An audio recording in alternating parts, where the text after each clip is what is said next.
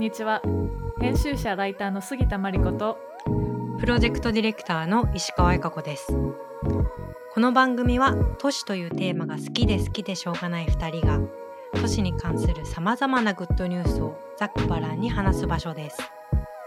都市をテーマに国内外のさまざまなプロジェクトやトレンド雑誌スポット音楽など毎回気になるテーマを一つ取り上げてフリースタイルでおしゃべりしていきます。今回はアニメやゲームをテーマにおしゃべりをしていきます。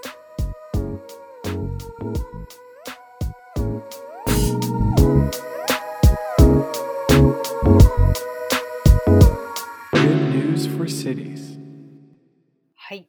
ということではい。都市と、まあ、建築とかの文脈からアニメやゲームを見てみようということで、はいまあ、ちょうどね今日7月22日収録日なんですけどなんかポケモン GO が今から4年前の2016年の7月22日に日本でサービスを開始した日らしくて、うん。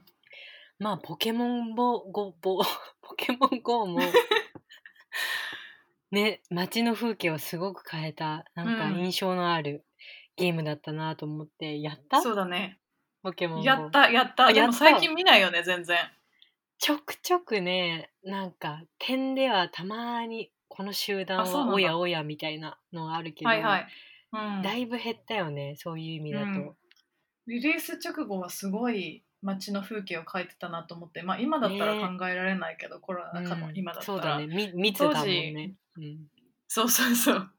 リリースされた当時私はスペインに住んでいて、うん。なんかいろんなところでこういろんなひ、こう人間の集団が謎の行動をし取ってると思ったらポケモン GO だったみたいなね。あスペインでも同じ状況になってた、うんなってななってそうたなんだ。でもさあの集団ってさ、結構一緒のとこにいるんだけどさなんかうん。あんまり会話してないじゃん、そうだね確かに。なんか結構街の中の集団ってさ今までってさ、なんかどっか一箇所を見てたりとかさ何か一個のうん。なんか大きな出来事で引きつけられてたりっていうさ、うん。なんか感じがしたけどさ、うん。なんかあれは不思議だよね。なんかみんなバラバラのことをしているようなんだけど同じ画面を見て、いろんな方角を向いてそこに佇んでるみたいな。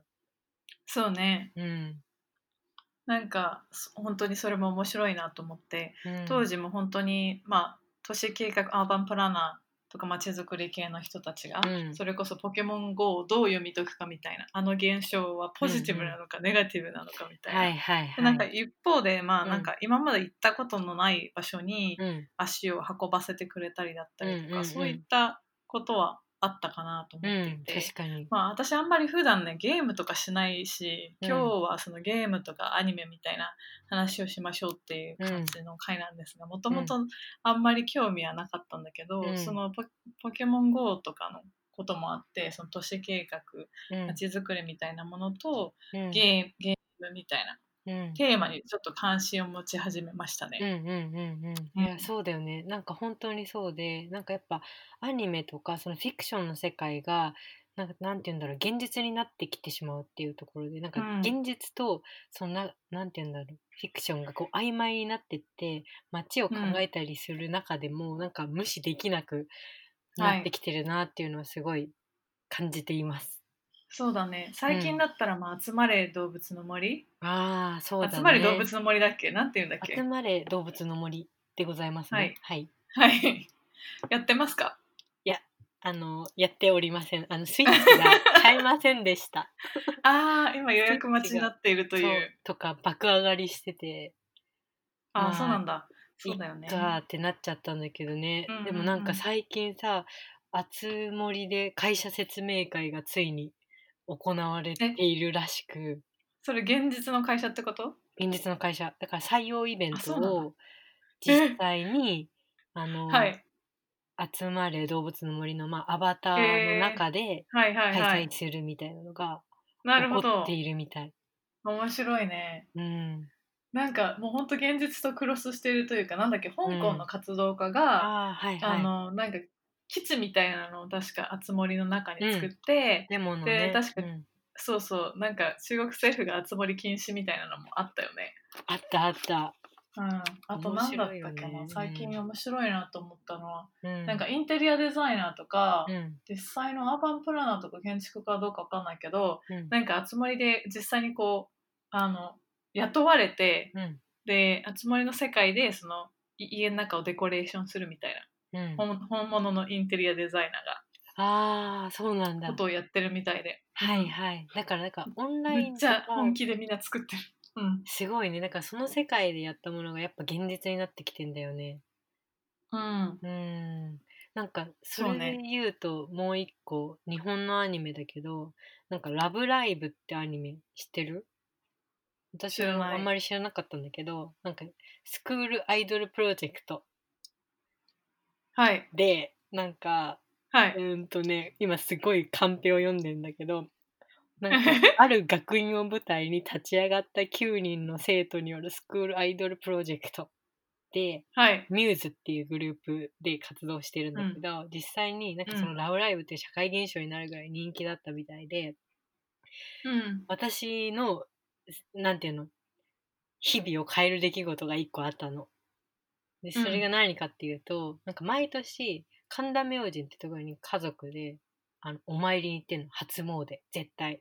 はいはい。でいつも結構あの神田明神、まあ、にぎわう神社なんだけど、まあ、いつも穏やかにこうお参りをして、家族でまあ「どうも」っつってねやってたんだけど、ある年からなんか異常なに人がこう増え始めてもうなんかそこにたどり着かないぐらいのこう人のボリュームになっちゃって、はいはいその神社の風景がもう一変してしまった出来事あったの。でうんその原因がその「ラブライブ!」っていうアニメうんの影響で、その「ラブライブ!」でその神社が舞台として使われていたと。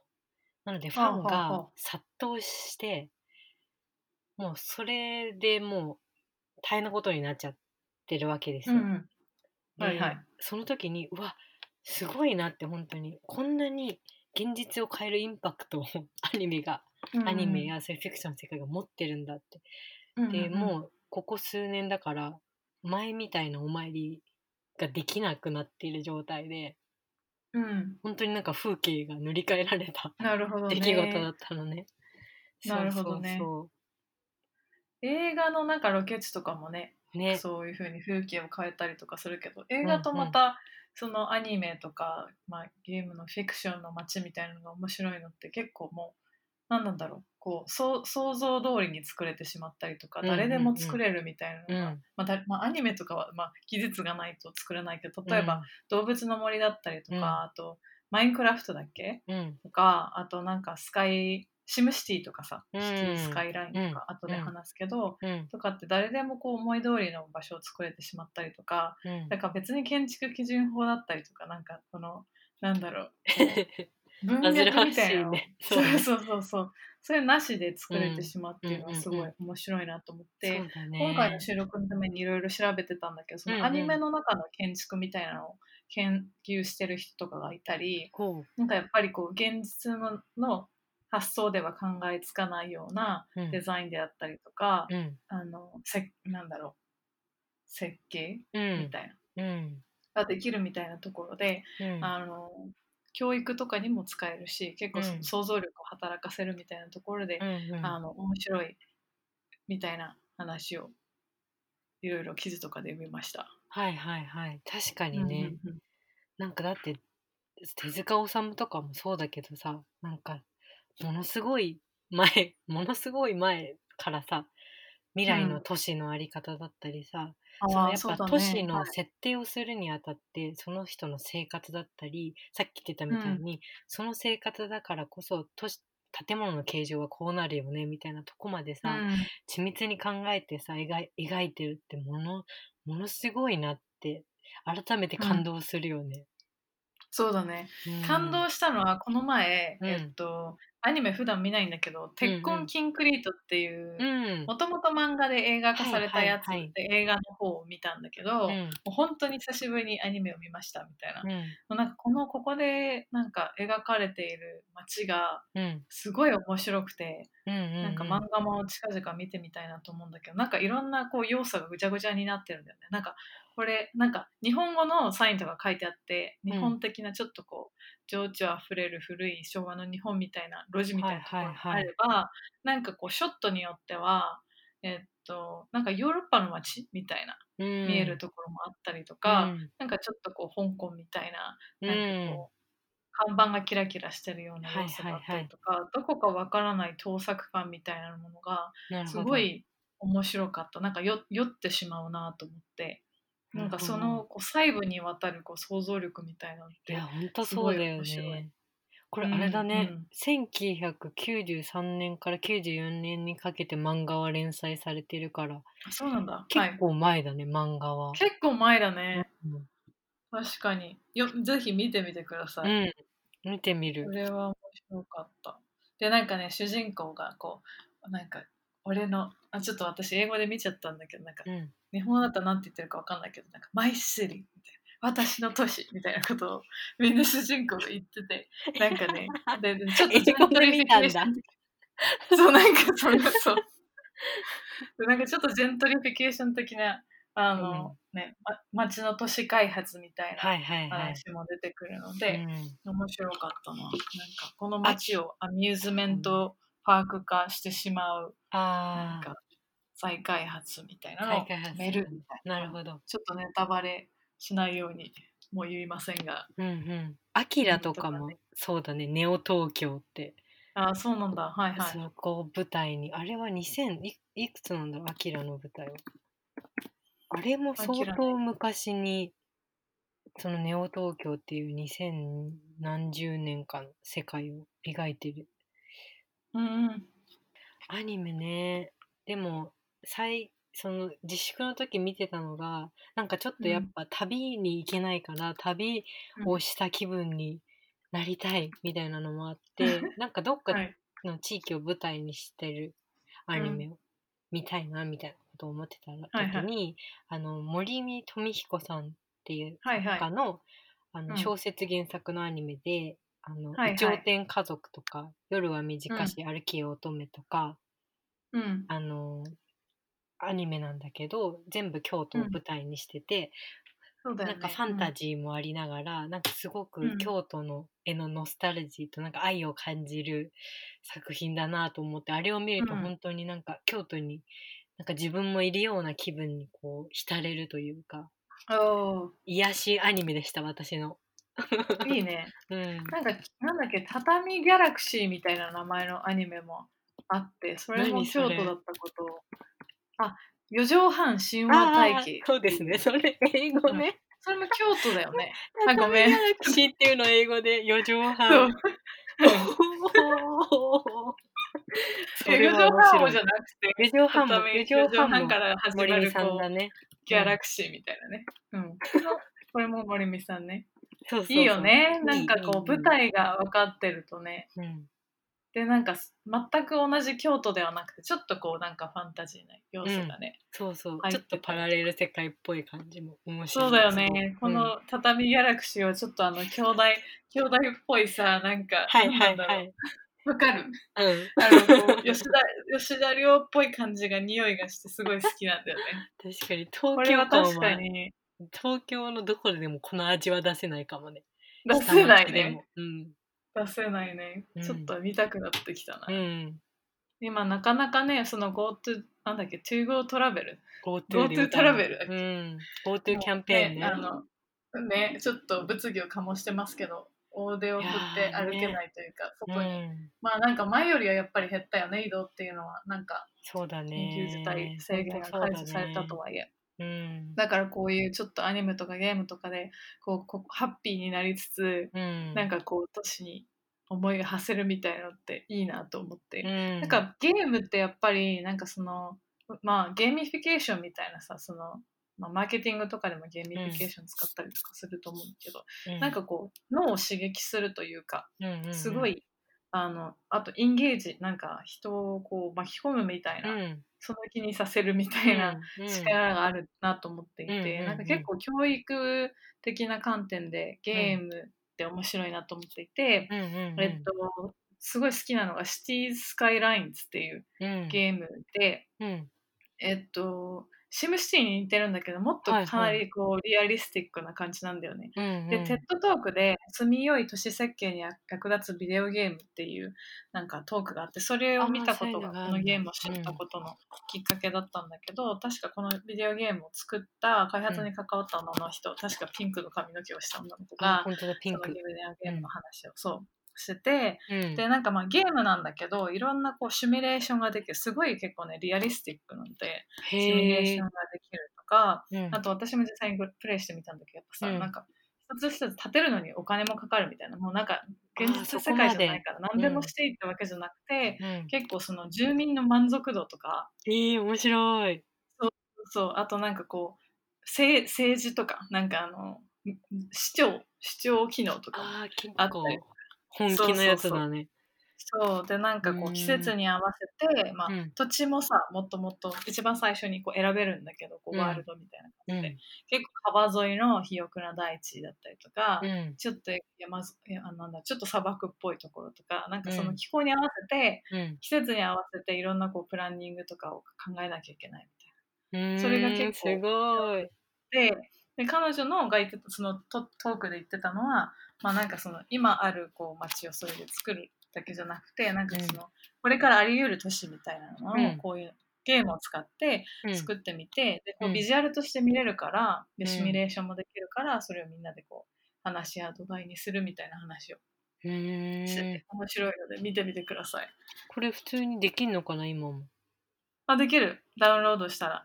でなんかチュートリアルとかも結構上がってて日本風の街の作り方とか、なんかスクランブル交差点の作り方みたいなのをなんかそれこそ作ってるなんかこう YouTube とか2時間ぐらいでうん。なんか作ってるのをこう解説も入れながら作ってるのを見れるみたいなのがあってでなんか普通だったらさ2時間誰かゲームしてるの見ないけどあうん見る人もいるかもしれないけど、うん。なんかその何が日本風の街を日本の街を日本風たらしめてるのかみたいなのを、が分かるというかなんでスクランブル素材みたいなものが。そうそうそうそうそう、なんか道路の広さとかさはいはいはい。わかんない。なんかスクランブル交差点だったら建物のこうなんか位置とか角度とかデザインとかはい。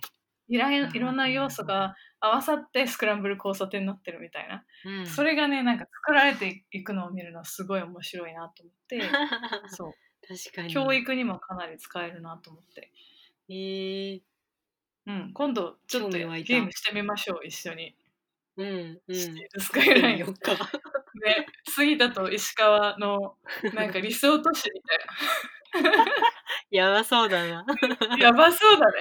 そう。で教教育の分野で言ったらマインクラフトもすごい教育で使われてるみたいあーそうでだ、ねずっとね。はいうん。ね、マインクラフトも超クラシックで私もうん。何回かやったことがあるんだけど、なんかブロックワークスっていう団体がうん。それこそなんだろうちょっと若い若い子だったりとか、うん。あとなんかねあのー結構スラムとかに住んでいる子たちと一緒にこう街づくりをするみたいな時に、うん。なんかその言葉だけだったら分かんなかったりとうんうんうん。かする時うんにゲームを使ってうん。こう自分たちが住みたい街とかネイバーフッドみたいなものをマインクラフトの世界で作ってもらうみたいなワークショップをしたりとか、へなんかえいいよね。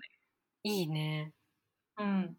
そう建築系のクラスでマインクラフトはたくさん使われてるみたいです。なるほどね。でもすごうん。いゲームとかってやっぱ可能性あるよね。世界中でさいろんな言語の人とかはさいろんな立場の人が確かにそのように、なんていうのライトに参加できたり想像できるってすごい技術というかすごいそうだよデザインねだ。ね。うん。そうだよね。で老若にゃん何何よよ。うん。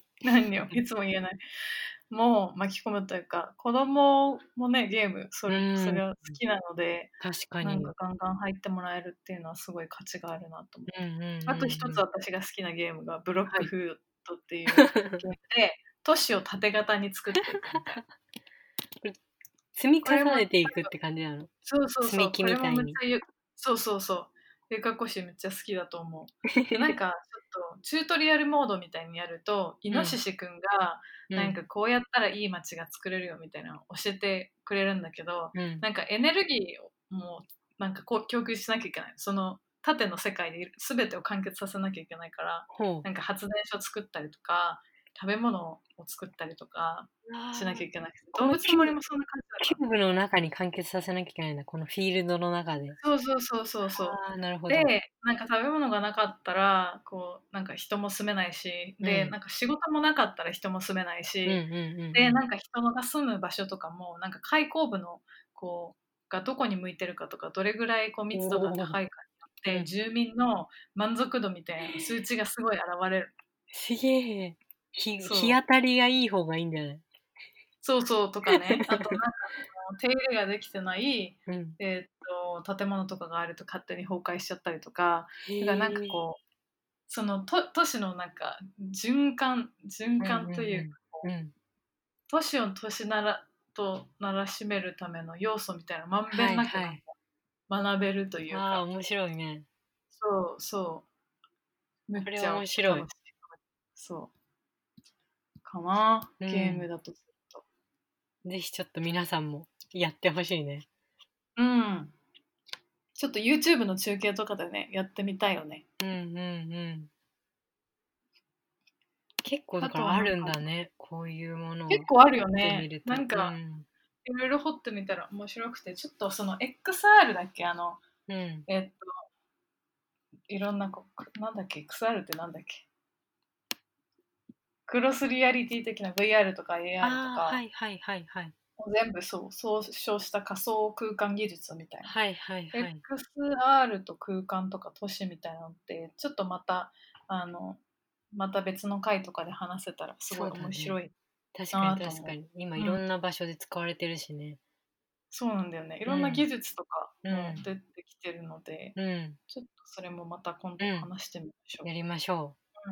はい。アニメでちょっともう一人だけメンションしていいですか、ぜひぜひ。最近知った人で、うんえっとインドネシア人とうん。フランス人のハーフで今京都に住んでるなんかヨナさんヨナさんの読み方合ってるか分かんないけど、ヨナさん・ハガードって人で、はいはいはい。でよくなんかアニメクリエイターへみたいえ。でちょっとまたあの概要欄とかに彼のポートフォリオとかのウェブサイトを貼れればと思うんですけど彼の作品すごい面白くってなんか一番最近の素作敵だ品が、ね、これね。そうリプレイスメントって、えっとリプレイスメントって日本語で言ったら取り替えるみたいなでなんかそのうん。インドネシアのジャカルタの家族を舞台にして、でその家族を通したこう都市の姿どんどん変わっていく都市の姿みたいなのをアニメで表現していて、ちょっとトレーラーを私も見たんだけどなんかそのいいね。インドネシア、そうジャカルタのこう路地の感じとかさ生活様式みたいなのが、すごいなんかなんかすリリアルというかアニメだからさやっぱなんか面白いよなんかこうふふにゃふにゃーってこう揺れてたりとか、うん。うん。不思議な要素が入ってたりしてちょっとなんか幻想的な日常みたいな幻想的なみたいな感じで描かれていてでリプレイスメントっていうなんかテーマも結構その都市が変わっていく姿をうん。そのある家族の視点から見るみたいな結構その都市に対するクリティカルな視線みたいなあって、うん。かなりちょっと会ってみたい人。うん。だっていうのでちょっと今日言いたこれ VR でも見れるの？たうん見れると思う。確か VR なんかそう書いてあるね。すご。い。うん、で東京でも確か作品作りをしていて、えー、ほん。と。会ってみたいね。ね会って結構い。ろんな作品作ってるね、ポートフォリオサイト見ると。そうそう。で結構なんか都市が都市とか、ま、建築ではないな都市がテーマになってるものがすごい多い気がする都市への眼差しがあほるんとだ。